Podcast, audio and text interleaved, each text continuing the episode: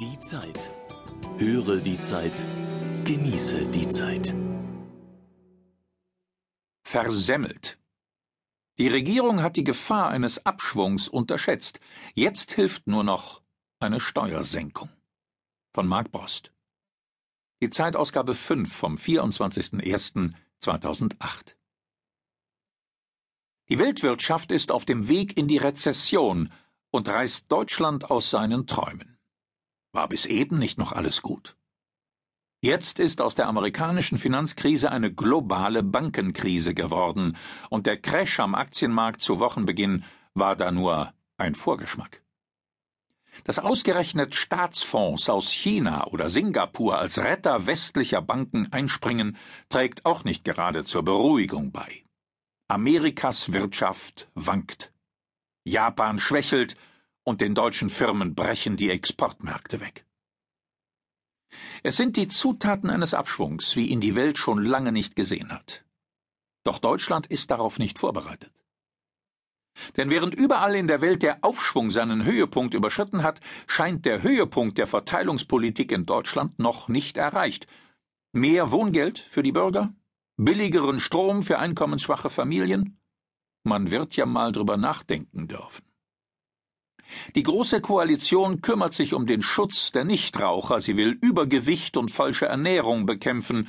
Die Regierung tut Gutes, aber sie tut nicht das Richtige. Gefährlich lange lautete die Botschaft der Koalition: Entspannt euch, niemand muss sich allzu sehr anstrengen, es gibt genug zu verteilen im Land. So suggerierten beide Volksparteien, Union und S P D, sie könnten das Volk vor der Globalisierung bewahren.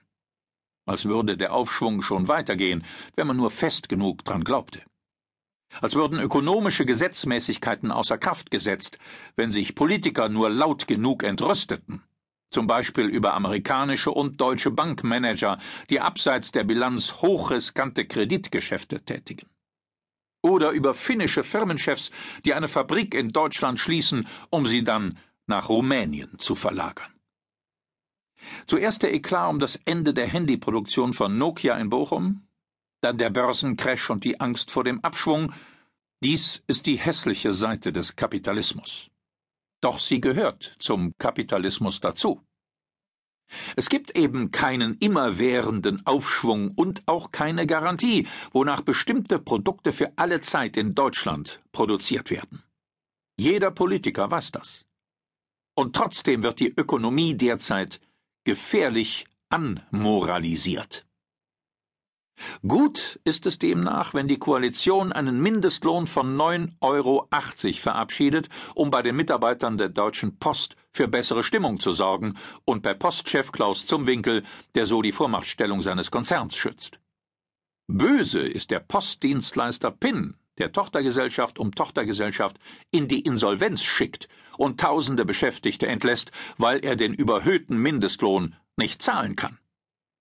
Gut ist es, wenn sich der Verkehrsminister in den Streit zwischen Lokführern und Bahn einschaltet und dem Unternehmen de facto einen Tarifvertrag aufzwingt. Böse ist der Bahnchef, weil er öffentlich die Mehrkosten des Ganzen vorrechnet, statt dankbar zu zahlen. Wann wir den Kapitalismus lieben und wann nicht, hat in dieser simplen Logik auch damit zu tun, wo etwas passiert. Als Nokia in Bochum die Fabrikschließung verkündete, eilten Politiker aller Parteien vor die Werkstore.